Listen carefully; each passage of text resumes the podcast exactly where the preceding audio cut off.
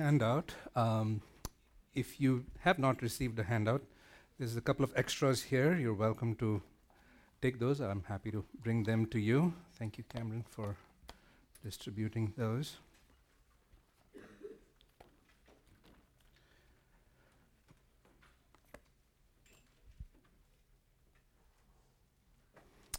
We continue our study in the book of Mark. Uh, today we plan to cover, or aim to cover, the entire chapter 13 of, of Mark. And so, in Markan spirit, we will move fast, as he says, immediately. And so, um, that's how we will move. So, you will sense that we are hitting a lot of different things, but my hope is that as we hear these, that truly uh, the Lord would prepare our hearts for, for his coming. A story is told of the Swedish uh, chemist by the name Alfred Nobel, probably a name you've heard, who made a fortune by inventing dynamite and other powerful explosives used for weapons. Years later, when Nobel's brother died, a newspaper accidentally printed an obituary uh, for Alfred instead. And here's how the obituary described him. It said Alfred was a man who became rich by enabling people to kill one another in unprecedented quantities. Shaken by this assessment, Nobel actually made a resolve to use his fortune to honor accomplishments that benefited humanity. And so, thus, he created the Nobel Peace Prize, among other things. Alfred Nobel, in a sense, because of the obituary that was printed in the newspaper, had a sneak preview of uh, how he would be remembered if he were to die that day. One might say that he got a glimpse of his future today. And as a result of seeing his obituary, Alfred Nobel was able to make some key changes in his life. In the text that we're going to look at today, our Lord gives his apostles and us as his disciples a glimpse of the future. How will this information about the future change our lives? Uh, how will we live differently? If the Lord does not come in our lifetime, how would you like to be remembered? Or what would you like your spouse, uh, your children, your, your grandchildren, uh, your friends, your co workers, your neighbors to think about you when you are not there? One commentator observes Mark 13, Mark 13 points out that the best thing we can do is to follow Jesus' instructions concerning the future and live by the Boy Scout motto be prepared. Be prepared. And so I've titled our lesson for today, Be Prepared. Be Prepared. We've been going through the book of Mark for some time now, and this is one of the overall kind of uh, outlines that I had shared in the past, where we've looked at Mark as the gospel being divided into three acts. The first being from chapter 1 to chapter 8, verse 26, about Jesus' public ministry in and around Galilee. The second being Jesus' private ministry on the way to Judea. And then we are now in the third act, which is Jesus' passion, his suffering, focus on his suffering and his death and his resurrection. As we think of the lesson itself, we think of, I think of dividing it in this way, as I think of the title of the lesson, Be Prepared. How do we be prepared? It's by understanding the framework for the future, instructions about the immediate future, instructions about the distant future, and we'll have time to write those down in case you are scrambling to do it right now, and then we'll learn lessons for the future. Lessons that our Lord wants us to learn about how to respond as we see these things coming in the future. And so I've given a theme for our lesson today. It is this Our Lord is preparing his disciples. Our Lord is preparing his disciples, both present and future, for events both immediate and distant. Our Lord is preparing his disciples, both present and future, for events both immediate and distant. I want to begin with, with this one, which is the framework for the future. Uh, it's important for us to get this framework, and we'll move through this pretty quickly. I'm not going to spend a lot of time defending this. Be happy to talk to you one on one, but just want us to get this context as we look at this particular text. You know, as we think about our Lord's teaching, it would be helpful for us to grasp this framework for the future. If you've read the Countryside Bible Church doctrinal statement, which is drawn from the scriptures, uh, nothing I'm going to say right now is going to surprise you, but it would be good to be exposed to it again to understand what our Lord is teaching in this chapter. Uh, for those who are new to our church or new to the scriptures itself as a believer, I trust that this is a helpful introduction to what we believe the Bible teaches about the end times. In your handout, uh, there is something called as an ordo salutis uh, or ordo eschatos, which is the order of the last things or the last days um, as we track what is going on. What I'm going to share with you is essentially the order eschatos for believers. And so you'll see I'll not mention everything. As we think of the first thing that might happen to us if the Lord does not return, is death. Uh, all of us one day will die. Uh, it is a sobering thought to think about. It is the last enemy to be destroyed, says Paul. And what happens in death? It, it is that our soul separates from our body. Uh, to be absent in the body is to be present with the Lord. Uh, that is, if you're redeemed, you will pass immediately, when you die, into the presence of our Lord. Secondly, rapture. If not death, then the other event which will trigger the next phase of God's plan is the rapture. Uh, this is the personal bodily return of our Lord uh, before the tribulation or the seven year tribulation um, to take his church from this earth. Paul in 1 Thessalonians 4 16 and 17 says, For the Lord himself will descend from heaven with a shout, with the voice of an archangel, and with the trumpet of God, and the dead in Christ will rise first. Then we who are alive and remain will be caught up together with them in the clouds to meet the Lord in the air, and so we shall always be with the Lord. As you know, we don't require people who are becoming members of our church to agree with everything that we believe here about eschatology, uh, although uh, I believe that they will be raptured along with the rest of us when we are raptured. Um, but that is the second stage. The third one would be the tribulation or the seven year tribulation. Now, it's not very clear whether uh, how immediately the seven year tribulation will follow, but it will follow the rapture. Uh, this is also, many times you may have heard, the 70th week of Daniel, uh, which he references in his prophecy. You don't have to turn there, but in Daniel 9:27 he writes, "And he that is the antichrist or the man of lawlessness will make a firm covenant with many for one week." Uh, that one week is understood as 7 days or 7 years. But in the middle of the week, he will put a stop to sacrifice and grain offering. So, right in the middle of that seven year period, he will put a stop to sacrifice and grain offering. And on the wing of abominations will come one who makes desolate, even until a complete destruction. One that is decreed is poured out, or one who makes desolate. All of that to say is uh, this, there is a reference in the text later on, as, and we will come to that, um, he's describing the seven year tribulation, and from the middle of that seven year tribulation till the end of that tribulation is called Great Tribulation. Uh, this period is described more graphically. If you're joining us for Sunday evening services, Pastor Tom is currently, I think, in Revelation 14. Uh, this period is described in more graphic detail from Revelation 6 to, to 18. Uh, Daniel tells us that at the beginning of the seven year tribulation, uh, the Antichrist, uh, was also described as the man of lawlessness, will make a firm covenant with Israel, and in the middle of that period, he will break that covenant, and then what will follow is the Great Tribulation. This is the middle, so it is the last three and a half years. Uh, this period is described as 42 months or 1260 days, um, uh, described as such in Revelation 11.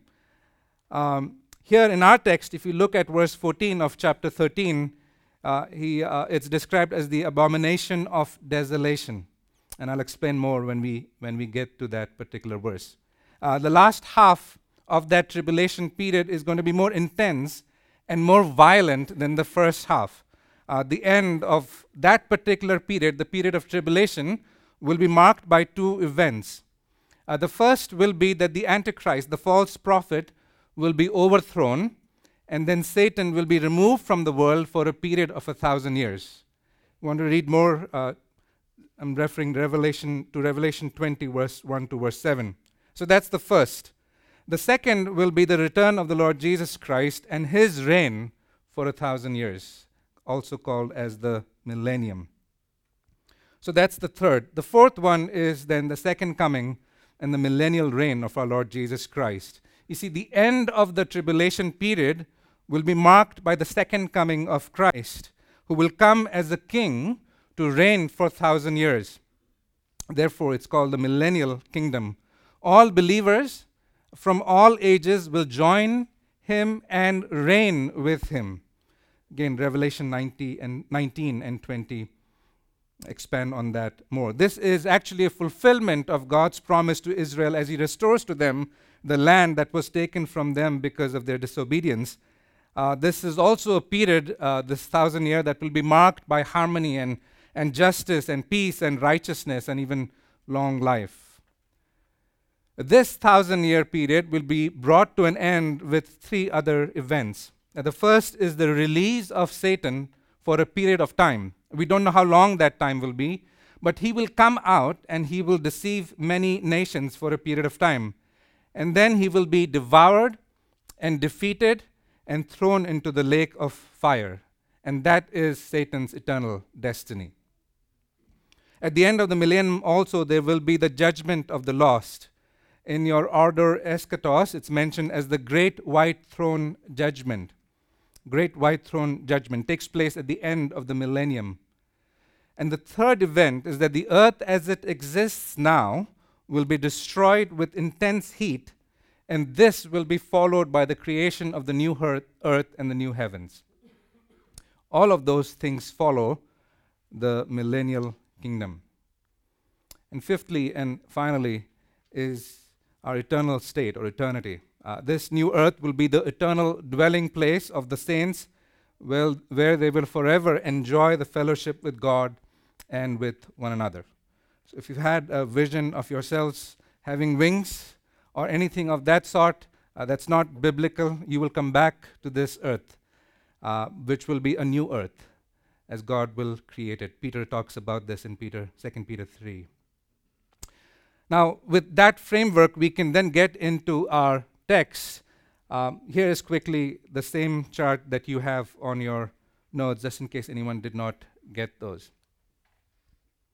All right, so let's look at the text then together. We begin with, first of all, looking at the instructions of our Lord about the immediate future. The instructions about the immediate future. Now, if you remember from the chart shown to you in the last few lessons, um, uh, this is Tuesday. We are on Tuesday of the last week of our Lord's life. Uh, that day begins in Mark chapter 11, verse 20, with the disciples witnessing the withered fig tree. And we also see on the same day a challenge to Jesus' authority after that. And then they enter the temple in Mark chapter 11, verse 27. And the last thing that they witnessed, which Terry covered last week, was the widow who drops two copper coins in the treasury. As we saw last week, the story is more about the pathetic depths to which the religious leaders had reached in their treatment of widows, one of the most vulnerable groups. Um, it's about that than about giving generously. Of course, we ought to give generously, but, but the story is about the depths of depravity to which these leaders had reached. Now, Jesus is ready to leave the temple with his disciple, disciples, and that's where we pick up Mark chapter 13, verse 1. So if you have your Bibles turned there, we'll begin in verse 1. As he was going out of the temple, one of his disciples said to him, Teacher, behold, what wonderful stones and what wonderful beginnings. You first see the disciples' amazement at the temple structure. Now, the temple was a grand structure. Uh, this was the second temple, if you remember, uh, the first was built by King Solomon, David's son, around 960 BC. And that temple, that first temple, was destroyed by the Babylonians in 586 BC. Mentioned in 2 Kings 25. So this is not that temple, but there was a second temple that was built by those who were the exile, came back, and the second temple was built 70 years after the first temple was destroyed. And so, somewhere around 516 BC, the second temple was built. It was built by Zerubbabel, and the record of that is found in the book of Ezra, chapter 6. Uh, this is the temple that was further expanded and beautified by Herod, the same Herod who killed babies. Uh, the reconstruction of this temple started somewhere around 20 BC, and while Jesus was speaking, like even at the moment he was speaking, the reconstruction was still going on, and it's another 30 years before the reconstruction will be over. So there was a total of about 75 to 80 years that were spent in reconstructing this uh, temple. The outside of the temple was a stunning picture. It was covered with, with gold. I do have some pictures I'll show you. It was so brilliant that when the sun shone, um, it, it, was just blinding. Uh, that's how brilliant the temple was. And where there was no gold, uh, there were white marble stones that were put. Uh, these stones were so white that if you had if you were to look at it from far, it would, you would get the sense that perhaps it, it snowed. Now, the stones were not only dazzling, they were also huge. Uh, this one here is still in existence. Um, this is the longest stone in the Temple Mount, and it measures about 45.6 feet, or close to 15 meters. And most, most modern uh, construction cranes could not lift them even today. No, no wonder the disciples were awestruck and amazed. Let me give you a, a glimpse of where, where we are physically, geographically speaking. Uh, this is an old map of Jerusalem uh, at Jesus' time. If you look closely, uh, the Mount of Olives is on the east. Uh, this is where the temple was. Uh, and between the Mount of Olives and the temple is what is known as the Kidron Valley. Here's another picture uh, we don't have Mount of Olives here, but Garden of Gethsemane, which is on the Mount of Olives, is mentioned. Uh, and this was the area where the temple was. Here's another picture looking at Mount of Olives in the foreground, so looking from the west towards the east.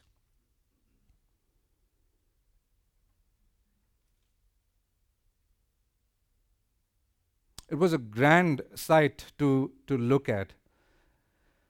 Or how does our Lord respond as he hears this amazement from the disciples?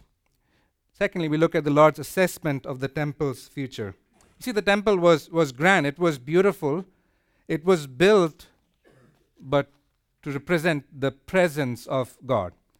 But for many, the temple had become an idol, something more important than God Himself. And so our Lord gives a truthful and a blunt assessment of the temple's future. Uh, notice verse 2. Jesus said to him, Do you see these great buildings? Not one stone will be left upon another which will not be torn down. And the temple, he says, will one day be destroyed. Not one stone will be left on another. After about 40 years after Jesus made this prophecy, there was a revolution against the Roman occupation and there were a few early successes in that revolution, but the rebellion was ultimately crushed by the Romans and the temple was destroyed, just as our Lord prophesied about it.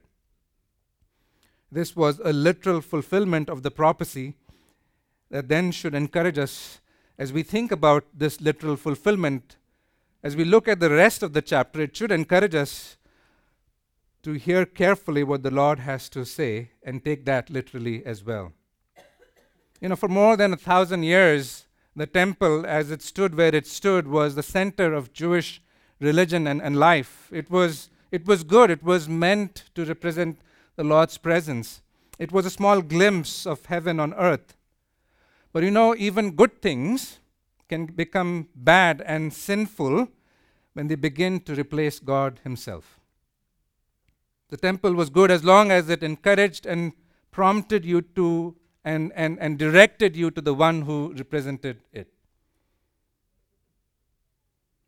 But that's not what people thought about the temple at the time that Jesus made this prophecy. Also, another thing we want to remember is that the temple's role was complete. Remember what happened when Jesus died. The curtain that separated the holy from the holiest was torn apart so that we now have access to the Lord's presence. And so it has served its purpose for which it was put in place. But this prophecy, as we think about it, proved that Jesus is God. It turned out to be true. And so will all others that he teaches or taught. So we must pay careful attention. That brings us to the second one instructions about the distant future. From on their way out of the temple in verse 1, the group has now reached the Mount of Olives, which is directly to the east of the temple. It's about 100 feet higher than the Temple Mount and provided a impressive picture of the temple from the mount. This is a picture taken from the Mount of Olives of the Dome of Rock where the temple existed. And you can see because it's at a higher elevation, at least 100 feet, 50 feet above where the Temple Mount was, you could look down at what was going on. Now, the teaching itself was from Mount of Olives. The rest of the chapter is where Jesus, that's where Jesus and his disciples are. Therefore, this section is also called as the Olivet Discourse. A more larger treatment of this discourse is Ma- Matthew's Gospel, uh, chapter 24 and 25. And then Luke also covers this. He covers that in Luke chapter 21, verse 5 to 36. But we focus on Mark's account here as we go through his, his gospel. Uh, first of all, as we look at it, we, we notice the disciples' question. Notice verse 4 Tell us when will these things be, and what will be the sign when all of these things are going to be fulfilled? You know, they are now the, on the Mount of Olives, and Mark tells us that there are four of the twelve disciples that question Jesus privately. Now, Mark records for us two of those questions. Uh, tell us when these things would be and what will be the sign when all of these things are going to be fulfilled. But if you look at the parallel passage in Matthew's Gospel, Matthew chapter 24, there are actually three questions that they ask. When will these things be? That is, when will be the temple destroyed? When will the temple be destroyed? What will be the sign of your coming? And what will be the sign of the end of the age? So, three questions in all. Our Lord addresses the last two questions in our text for today. What will be the sign of your coming? And what will be the sign of the end of the age? And our Lord's, Lord's response or answer will occupy most of the rest of this chapter in our lesson as well, as we think of the Lord's answer from verse 5 to verse 27. Uh, first of all, as we think of our Lord's response, we think in terms of time. The first section deals with the time from his ascension to the middle of tribulation. From the ascension to the middle of tribulation. That is chapter 13, verse 5 to verse 13, deal with that period. Uh, this is the period that our Lord describes in verse 8 as the beginning of birth pangs or beginning of birth pains. It begins at the ascension of our Lord. If you remember, Acts chapter 1 is where our Lord ascended. So it begins there and will continue until the middle of the tribulation period. It's like the Braxton Hicks contractions uh, that a pregnant woman feels. Um, that, that, that's the word that is used at the end of verse 8. Uh, they are pangs, they are pains that, that, that you feel. They can be mistaken for true labor contractions, but they're not if you were to ask me, where are we right now? We are in this period that our Lord is describing, from the ascension to the middle of the tribulation. Some parts of the period are also called as the church age. We are in this period right now. How do we know that? Notice the markers that our Lord's, Lord mentions. Uh, I'm not going to read the text, so you have to follow me as I, as I go through it. First of all, one of the markers of this period is that there will be lots of deception. Notice in verse 6 Many will come in my name, saying, I am he, and will mislead many. You know, within our Lord's uh, hundred, uh, uh, w- within hundred years of our Lord's ascension, men began to rise that claimed to be the Messiah. Uh, we, we heard something related to that even in our morning's lesson with Pastor Tom. And so far, in the last 20 centuries that have gone by, more than 250 individuals have claimed to be the Messiah. Uh, many have claimed to be Jesus Christ himself. They have, as our Lord says, claimed to be coming in his name. In fact, online sources tell us that within the last 23 years of this 21st century, seven individuals claimed to be the Lord Jesus Christ. Uh, so, this is pertinent, this is relevant, this is true about what is happening. And all that these men are doing who are claiming to be the Messiah and the Lord Jesus Christ is that they are misleading. Uh, they are misleading and they will mislead many. Deception. Deception. Secondly, we also see destruction. Our Lord tells us that in this period, verse 7, you will hear of wars and rumors of war. Now, historians tell us that in the entire history of this world, which is around 6,000 years, there's only been a period of 270 years where there was no war. That's about 5% of the time. Out of the 195 countries that exist in the world today, 32 are currently involved in some sort of a warfare. Whether there is an outright war, or a civil war, or some terrorist insurgency that is involved in these countries. 32 out of the 195. Just day before yesterday marked the one year anniversary of Russia's attack on Ukraine. Hundreds and thousands have so far died on both sides of the conflict.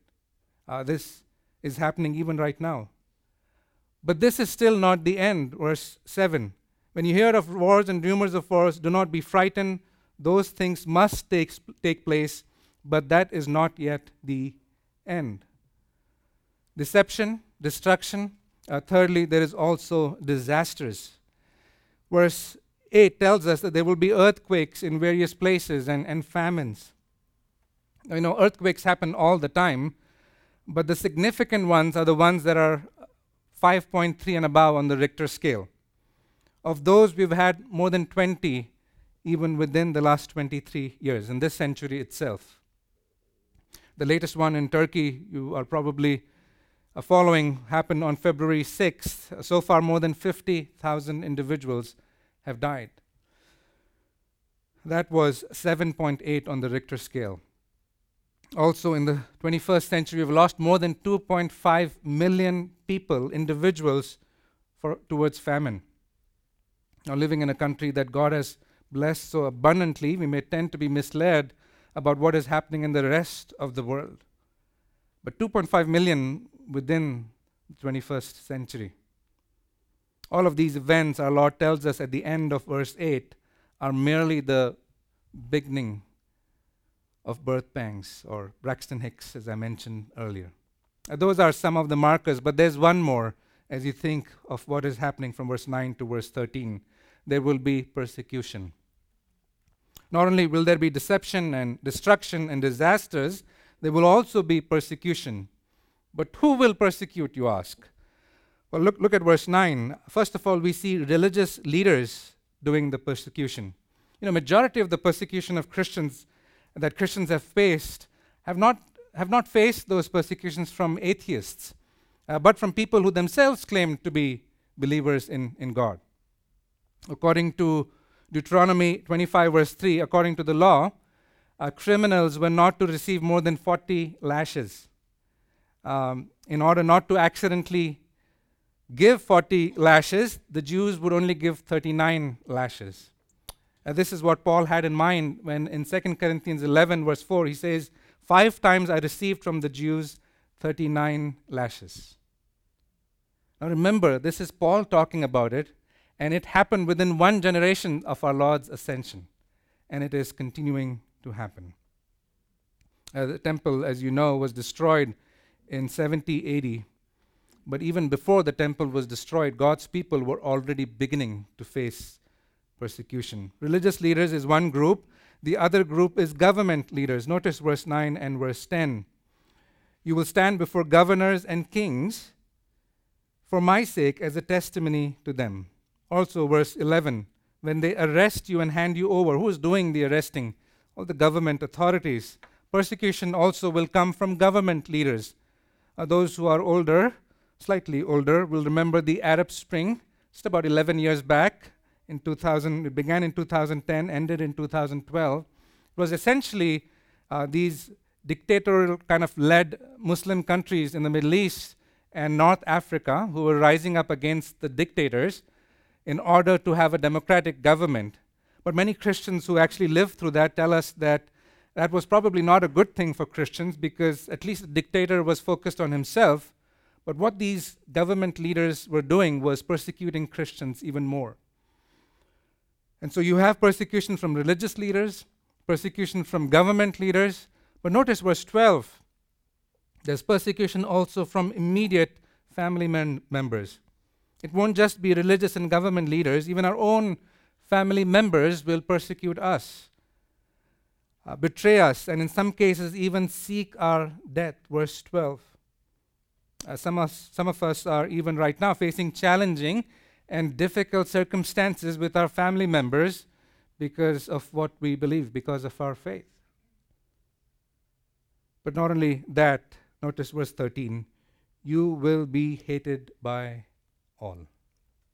Persecution is not limited just to leaders and family members. Everyone who is not a follower of Christ will hate us. Those are some of the markers of the period between ascension of our Lord and the middle of the tribulation. How can we be prepared? How do we respond? Well, notice, first of all, even within the text itself, we are to expect difficult times. Uh, Paul, writing to this young pastor Timothy, he says, All who desire to live godly in Christ Jesus will be persecuted. Uh, I think it was Steve Lawson who said the problem with preachers is that no one wants to persecute them. But if you live godly lives, he says, you will be persecuted. In verse 5 and 6, we are told two times don't be misled. Verse 7, don't be frightened. Uh, verse 9, be on your guard. Verse 11, don't worry, do not worry. Now, how did men and women who died for Christ walk straight into a burnt inferno? Well, they believed these promises that came from the Lord. And notice verse 9 and verse 13. In verse 9, at the end, it says, You will stand before governors and kings for my sake. Notice verse 13 you will be hated by all because of my name. You see, they can't get to Christ, and so they hate you and they persecute you so that they, in, they ho- in hopes that they might somehow get to Christ. They are after Christ more than anything else. He says, You're doing all of these things for my sake, for my name. Secondly, we can, or we should, continue to meditate on the Lord's promise. The Lord will give you, notice, what to say, verse 11, when you stand in front of authorities. Now, an interesting thing as you look at the parallel passages, here it says the Holy Spirit. But if you were to look in Luke chapter 21, it says, I will give you the utterance and wisdom which none of your opponents will be able to resist or refute. In other words, Jesus claiming to be God. Holy Spirit is the same deity, although a different person than the Lord Jesus Christ, speaks to the divinity of our Lord, but also to the fact that he promises that he will have everything that we need when we are in crisis. So remember, when you're suffering for Christ, you will have everything that you need to respond to that. Notice also verse 13 remember that genuine believers will endure. The one who endures to the end, he's the one who is saved. Genuine believers will be able to endure persecution. Uh, this is how the fake ones, the inauthentic ones, will be separated from the genuine ones. Now, I come from India, as many of you know, and uh, about nine years or so back, we had a new government that was very fundamentalistic in its approach to, to Christians. Um, and people began to think, how is it going to impact believers in that country? But many who knew the scriptures would say, this will separate those who are fake from the ones who are true. It comes from here. The one who endures to the end, he's the one who is saved. Notice also in the middle of all of this, verse 10, the gospel must first be preached to all nations. It is being preached even as we sit here.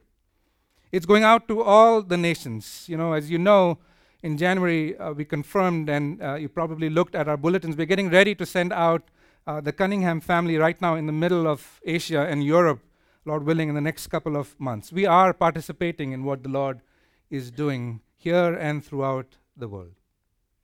These then are the events that will mark the time of our between our Lord's ascension and the middle of the tribulation.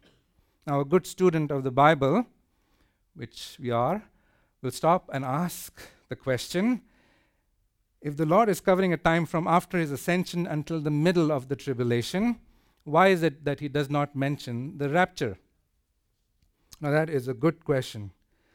But here's the answer He does not mention the rapture because the questions were not about the rapture, uh, but about the signs of the end of the age and the signs of his coming. That's why it's not covered in here. And so that takes us to the next section, which is from verse 14 to verse 23, from the mid to the end of the tribulation. We are moving, but we need to pick up speed here. So let's look at the period. First of all, the period. The period is, it begins in the middle of the tribulation, and then it takes, takes us to the end of the tribulation. It's a period of three and a half years. Now, there is a noticeable shift in the tone and the speed of the events moving from verse 14. Not only that, there's a sense of urgency you, you sense in these verses. Notice verse 14 at the end flee to the mountains. Verse 15 don't go down into the house if you're on the housetop. If you're in the field, don't go back to your house. Verse 16 it will be difficult for those who are pregnant and those who are nursing babies in those days. Again, a reference to a woman that is about to give birth. Now, while the present age is difficult if you're a follower of Christ, uh, and the first half of the tribulation will be difficult, nothing has happened in this world to compare with how difficult the second half will be. And therefore, it's appropriately called the Great Tribulation. The Apostle Paul, as I, John, as I mentioned earlier, covers this period from Roman Revelation 6 to Revelation 18 if you're looking for a more in depth look at the tribulation. What are some markers of this period? I've identified at least three. Notice verse 14. He says, When you see the abomination of desolation. Uh, this period begins by what the Lord describes as the abomination of desolation. It's a phrase that is perhaps mentioned in capital letters in your Bible. And the reason is that it is a quotation from the Old Testament. It's mentioned three times in the book of Daniel Daniel chapter 9, Daniel chapter 11, and Daniel chapter 12. Literally, an abomination is something that causes disgust or hatred. Something that causes disgust or hatred. And desolation is a state of complete emptiness or destruction. And so put those two things together. As people read Daniel's prophecy, there was someone who did that with the Lord's temple. It happened in 167 BC, BC 167, when a Greek ruler by the name Antiochus Epiphanes, he desecrated the temple in Jerusalem. Here's what he did. He set up an altar to the Greek god Zeus over the altar of burnt offering. And then he sacrificed a pig on that altar. But that was not a full fulfillment of the prophecy of Daniel because Jesus here is warning that someone will come in the future and that one will stand in the temple someday. So it's not something that was completely fulfilled. But when will it be completely fulfilled? Turn to Second Thessalonians with me. Second Thessalonians chapter 2.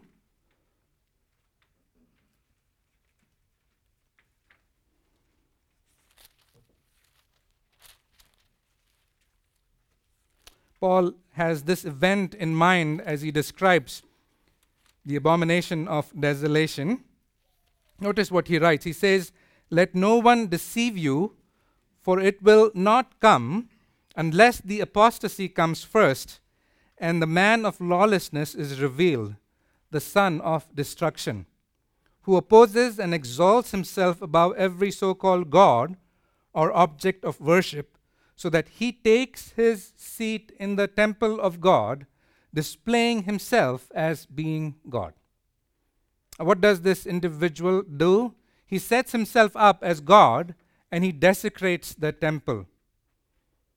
Now, because Paul is referencing the temple, we can assume that between now and the middle of the tribulation that a third temple will be built. And when this individual does this, you will know that you are in the great tribulation. The second sign there is the great tribulation. The intensity, the word comes up in verse 19. For these days will be a time of tribulation, such as has not occurred since the beginning of the creation, which God created until now and never will. The intensity and the scale of persecution will only go up from here on. So much so that our Lord describes it as a great tribulation.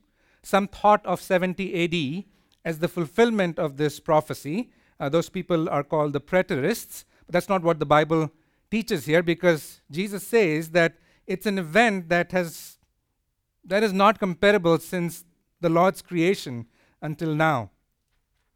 You know, more than 6 million Jews died in the Second World War.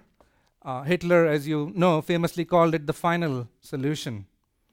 But even that would seem minuscule in comparison to what is about to be unleashed in the Great Tribulation.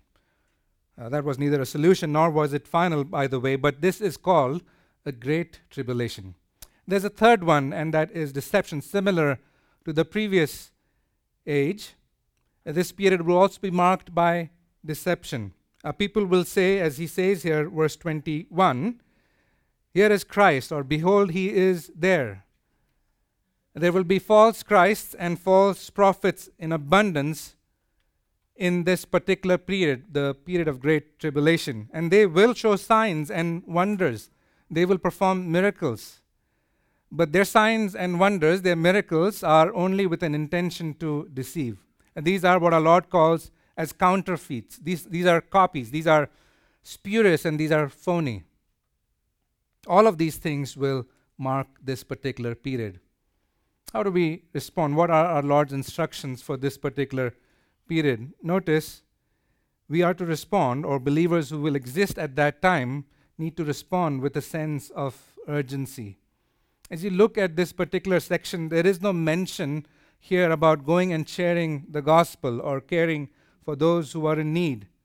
Uh, there is instead, as we looked at verse 14, a command to flee and get away from Jerusalem if you're there. Uh, flee to the mountains, it says. Flee because the speed with which things will then increase in their destructive abilities will only increase. Take heed, he says, because if you're a believer, you've already been informed about the scale of this tribulation, verse 23. I've already told you everything in advance. So we need, believers who exist at that time will need to respond with a sense of urgency. But there's another one that we need to remember. Remember that the Lord is in control. Whether it's right now, the period that we are in, or the period in the Great Tribulation, we remember that the Lord is in control. As difficult and unparalleled as these events are, the sovereignty of our great God is not hurt at all. He hears prayers and he responds to prayers. He is the one who allows these events even to hap- happen. And he's actively saving people even during this particular age, the Great Tribulation. He's the one, it says at the end in verse 20, that he shortened the days. He shortened the days for the elect whom he chose, it says. He's the one who has shortened the days. He does this for the sake of the elect whom he has chosen. Not only that, he preserves and protects his people. Notice in verse 20, 22 all the false Christs and prophets are putting all of their efforts together to deceive God's elect. Notice what it says in verse 22 For false Christs and false prophets will arise and will show signs and wonders in order to lead astray, if possible, the elect. What does it mean, if possible? It is not possible to lead the elect. To remember that the Lord is in control and nothing that happens in this life or in the great tribulation can ever separate us from God's love for us. Isn't it Paul who writes, Who will separate us from the love of Christ? Will tribulation, or distress, or persecution, or famine, or nakedness, or peril, or sword. And then in verse 37 it says, But in all these things we overwhelmingly conquer through him who loved us. For I am convinced that neither death, nor life, nor angels, nor principalities, nor things present, nor things to come, nor powers, nor heights, nor depth, nor anything that is created will be able to separate us from the love of God, which is in Christ Jesus. Will anyone be able to separate us? Answer no one. No one. The Lord is in control and He loves us with an everlasting love. What a great comfort for those who are living in that period. If you are in Christ, you will, of course, be raptured before this, but there will be believers in this period. And when they read this, what comfort it would bring to them that they will not be separated from God's love. That brings us to the end of the tribulation. Our Lord is now ready to share about his second coming. Uh, it's an event that all of history in this world is climaxing towards. On this current earth, this is the event towards which everything is preparing itself.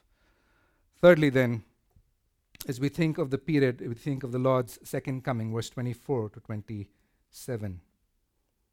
You know, while in the first coming, our Lord came as one who was meek and lowly, a gentle servant and a savior. In his second coming, he comes as a king who will reign. Now, helpful to understand a little bit of the context here. You know, in the general Jewish mind, the coming of the Messiah was one event. Uh, and once the Messiah came, that ushered in one event after another, including his reign as a king. And along with his reign, all of those who a part of his kingdom will come and reign with him. That's how the Jewish mind thought of the Messiah's coming. Now, Jesus' disciples were also convinced of the fact that he was the Messiah. And so they would ask him about the events of the end times many times. But they had not understood that there were two comings of the Messiah. Now, to be fair to them, it was something that was not explicitly mentioned or explained in the Old Testament. Now, remember at the beginning of his ministry in Luke chapter 4, uh, he, he gets up to read from Isaiah 61 in the synagogue, and then uh, this is what he reads Isaiah 61, verse 1 and 2. The Spirit of the Lord God is upon me, because the Lord has anointed me to bring good news to the afflicted. He has sent me to bind up the brokenhearted and to proclaim liberty to captives and freedom to prisoners, to proclaim the favorable year of the Lord. That's verse 62, right in the middle.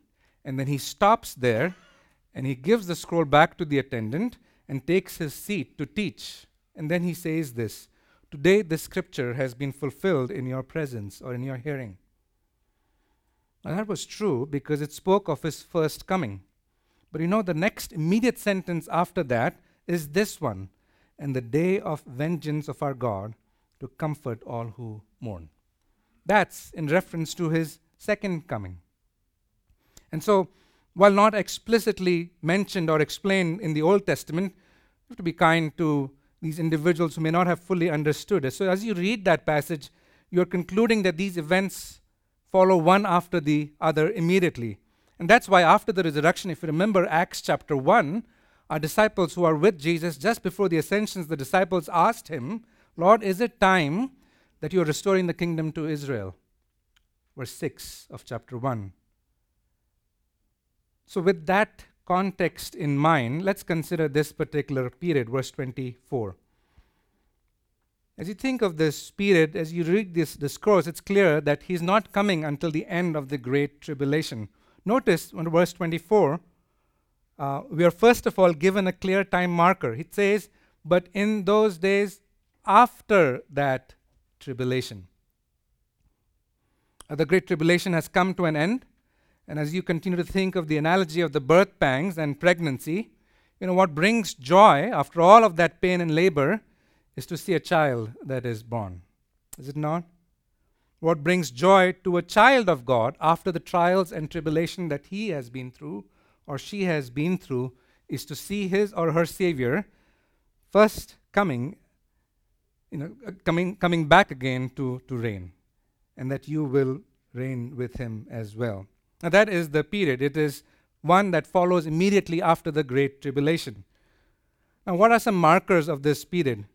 And a number of sentences follow, which are all in caps, telling us that our Lord is actually using Old Testament to teach us about his second coming. All those texts that you see come from Isaiah, Ezekiel, and, and Joel. So he's using Old Testament to tell us about his second coming. What are some things that, that will mark this coming, second coming?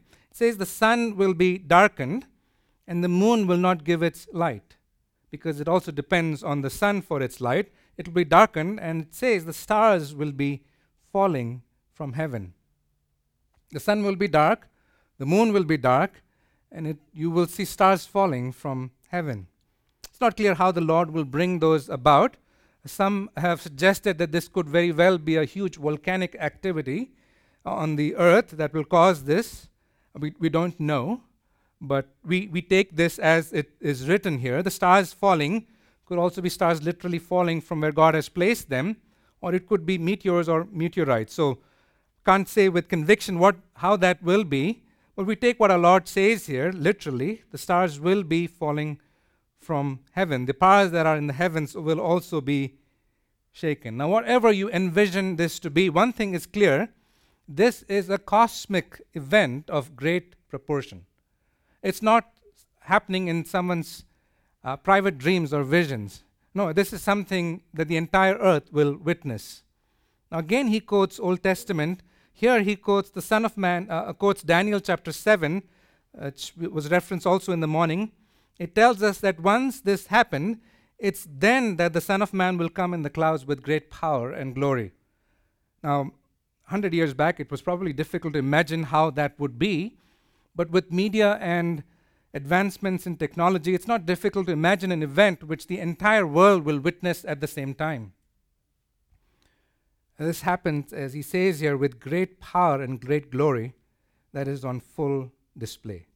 You remember in John chapter 17, in his high priestly prayer, he tells us that he has set aside some aspect of his glory, verse 5, in taking on human nature, but that glory has also been restored here, verse 26. Uh, this is the groaning of all creation, and it will come to one final crescendo before the Son of Man comes in the clouds. What a great sight that will be. If you are a follower of Christ, you will join him in coming to this earth to reign with him. Notice one last thing that happens here is that he will then gather together all his elect from all over the world. Uh, these are individuals who have come to faith in the Lord Jesus Christ during the tribulation. What a joy must fill the hearts of these believers as their faith turns into sight, as they see their Lord and King come back just as He promised. Those are the three periods that are mentioned in our text today. And there's some lessons then that we ought to take from this for our as we look at the future. Let me read that passage. I'm sure you're wondering why I have not read the entire text to you. But here it is. Let's, let's read the passage together. Now learn from the parable from the fig tree. When its branch has already become tender and puts forth its leaves, you know that summer is near. Even so, you too, when you see these things happening, recognize that He is near, right at the door. Truly, I say to you, this generation will not pass away until all these things take place. It's not talking about the generation that existed when he spoke these things, but the generation that existed during tribulation. Heaven and earth will pass away, but my words will never or not pass away. But of that day or hour no one knows, not even the angels in heaven, nor the Son, but the Father alone. Take heed then. Keep on the alert, for you do not know when the appointed time will come. It's like a man away on a journey who, upon leaving his house and putting his slaves in charge, assigning to each one his task, also commanded the doorkeeper to stay on the alert. Therefore, be on the alert, for you do not know when the master of the house is coming, whether in the evening, at midnight, or when the rooster crows, or in the morning, in case he should come suddenly and find you asleep. What I say to you, I say to all be on the alert. One of the things that we can draw from this is we ought to make every effort to understand the times. You know, the fig tree example is given because it has a regular pattern. The leaves appear and then the summer follows. When you see the leaves, you know that summer is near. In the same way, when these signs, particularly the one that is mentioned in verse 14, the abomination of desolation, uh, these appear, the world can know that the triumphant return of Jesus is near, right at the door, as he says here. The reference to a generation, as I mentioned earlier, cannot be to the disciples' generation, but the one that existed during the tribulation. So, first of all, then, understand the times. How do you understand the times? Closely related to that is be grounded in God's word. Heaven and earth will pass away, says, but my words will not pass away. The Lord has spoken. What we need to know is in the pages of the book that you hold in your hand. Uh, the book is sufficient for our salvation and for our sanctification. And it comes to us with the authority of the one who is coming again. Heaven and earth will pass away, but not his words. You can rely on this book. You can stake your life on it because the one whose word this is is a reliable and a faithful one. Be grounded in God's word. And then, thirdly and finally, be alert. Be alert. We, there are four different ways in which the same phrase is repeated. Notice verse 33 Take heed. Again, keep on the alert. Verse 35 Be on the alert. And then, even this portion ends at the end of verse 37 Be on the alert. It's like the doorkeeper who's instructed to be alert. Now, we don't know the appointed time, so we should be alert always. We don't know when the master of the house is coming, so we should be alert. Now, we've been told in advance about the events leading up to the coming again of our Lord. Therefore, we are to be alert. We are to be prepared.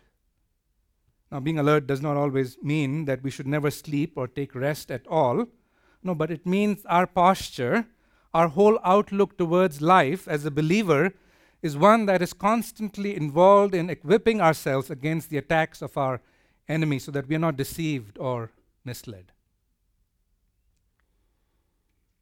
Don't be misled. Don't be deceived. Be on the alert. As we bring our time to a close, let me ask you personally are you prepared for our Lord's coming? How often do you intentionally think about his coming? Just like Alfred Nobel, we've had a sneak preview into how the end is going to be like. So, how can we be prepared? Let me leave you with one final thought. It comes from uh, a thinker that I've come to really appreciate as I've thought more about how to live this life. And every time I read resources from him, it feels like the uh, the disciples on the road to Emmaus, our hearts, my heart burns every time I read something from him. His name is Jonathan Edwards, and you probably are familiar with his resolutions. He wrote them in his late teens. I'm not going to mention all of them here, but some things that are relevant for us. Number five, he says, resolved never to lose one moment of time, but improve it the most profitable way I possibly can. I'm going to make the best of the moment that God has given me. All of us are in different seasons of life, different experiences. But I think our, our text today, if it does anything to us as it calls us to action, tells us that we're going to, we ought to make, as we look to be prepared, to make the best of the time that God has given us. To God has given you and me. But there's another one. This is a slightly difficult one. Let me read it, and I'll mention a few things about it. On the supposition that there never was to be but one individual in the world at any one time who was properly a complete Christian in all respects of a right stamp, having Christianity always shining in its true luster and appearing excellent and lovely, and from whatever part and under whatever character viewed, resolved to act just as I would do if I strove with all my might to be that one who should live in my time. I understand it's a few hundred years old English here, but let me explain what that, that is. Perhaps some of you have got what he's trying to say here. He says, Lord, if there is the best Christian of my generation, if there is a category like that, I want to be that Christian. I want to be the best Christian of my generation. Because that's the kind of Christian who will be well prepared for what the Lord says here. Now, he's not talking about competing against other Christians or anything like that. Lord, if it's to be humility, help me to be the most humble person that is out there. If it is someone who needs to be grounded in your word, help me to be the best student of your word that is out there. Uh, moms, help me to be the best mom I can be as a child of God. Students, husbands, wives, workers at, at our workplaces, help me to be the best Christian I can be. That is how we can be well prepared for what the Lord has for us. My prayer is that all of us here in Faith Builders, our church, Countryside Bible Church, would be characterized as one as a generation that is best prepared to respond to what is coming in the future. Let us aim to be a generation of Christ followers who are well prepared for his coming, who are aiming to be the best Christian we can be of our generation. Let me pray. Father, thank you for your word. Uh, thank you for so many things that we can gather from it. Lord, I'm afraid I've just run through so fast through what you had to say to your disciples and to us that I may not have done full justice to your text and to what you've said. Lord, I pray for each one of us here, for those who have placed their trust in you, are walking with you faithfully. I pray that they would remember that they will be able to endure till the end, uh, that you still love them, that nothing will come between your love and challenges that they face. Lord, I do pray for some perhaps who are here who don't know you as their Lord and Savior, even as the uncertainty of what is coming in the future. Uncertainty to us, but not to you, because you already know the future. Lord, I pray for them. I pray that they would think of today as the day of their salvation and that they would come to know you, place their trust in you before it is too late. I do pray for our relatives and friends who we have been ministering for a short time, perhaps a long time. Lord, give us the words to speak to them and convict them of their sins and Lord, draw them to yourself. I pray for today. I pray for this week. I pray for the rest of our time on this earth that we would be prepared Christians. We ask these things in Christ's precious and worthy name. Amen. Welcome to be at your tables, and then you will be dismissed.